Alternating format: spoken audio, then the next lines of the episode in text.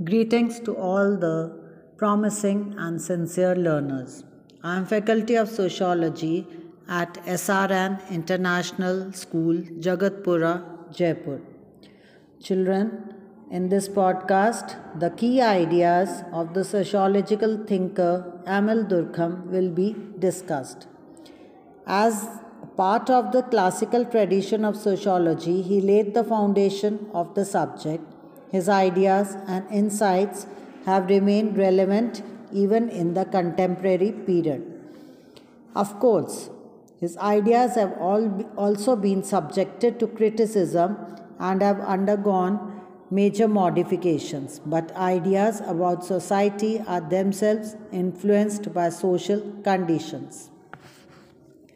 Emile Durkheim may be considered as the founder of sociology as a formal discipline, as he was the first to become a professor of sociology in Paris in 1913. He was born into an Orthodox Jewish family and he was sent to a rabbinical school, that is, a Jewish religious school, for his early education. His moral upbringing and an enduring influence on his sociological thinking. The moral codes were the key characteristics of a society that determine the behavioral pattern of the individuals. Coming from a religious family, Durkheim cherished the idea of developing a secular understanding of religion. It was in his last book, The Elementary Forms of Religious Life, that he was finally able to fulfill this wish. Society was for Durkheim a social fact which existed as a moral community over and above individual. For Durkheim, the social was to be found in the codes of conduct imposed on individuals by collective agreement. It was evident in the practices of everyday life. The scientific understanding of society that Durkheim sought to develop was based on the recognition of moral facts. He wrote, Moral facts are phenomena like others. They consist of rules of action recognizable by certain distinctive characteristics. It must then be possible to observe them, describe them, classify them, and look for certain laws explaining them. Moral codes were manifestations of particular social conditions. Hence, the morality appropriate for one society was inappropriate for another. So, for Durkheim, the prevailing social conditions could be deduced from the moral codes. Durkheim's vision of sociology as a new scientific discipline was characterized by two defining features. First, the subject matter of sociology, the study of social facts, was different from the other sciences. Sociology concerned itself exclusively with what he called emergent level, that is, the level of complex collective life where social phenomena can emerge.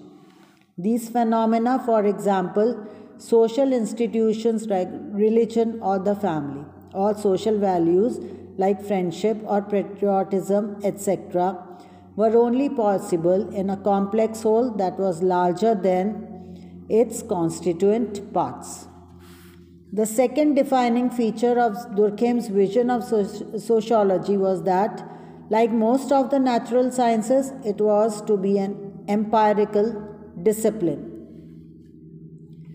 One of Durkheim's most significant achievements is his de- demonstration that sociology, a discipline that dealt with abstract entities like social facts, could nevertheless be a science founded on observable, empirically verifiable evidence. Although not directly observable, social facts were indifferently observable through patterns of behavior. In his first book, Division of Labor in Society, Durkheim demonstrated his method of analysis to explain the evolution of society from the primitive to the modern. He classified a society by the nature of social solidarity which existed in that society. He argued that while a primitive society was organized according to mechanical solidarity, modern society was based on organic solidarity. The division of labor in society provides a good preview of Durkheim's enduring concerns. His effort to create a new scientific discipline with a distinctive subject which can be empirically validated is clearly manifested in the way he discusses the different types of social solidarity as social facts. His objective and secular analysis of the social ties which underlie different types of society laid the foundation of sociology as a new science of society. So, children, I hope by listening to this podcast, you will understand about the ideas of Emile Durkheim. Thank you, children. Have a nice day.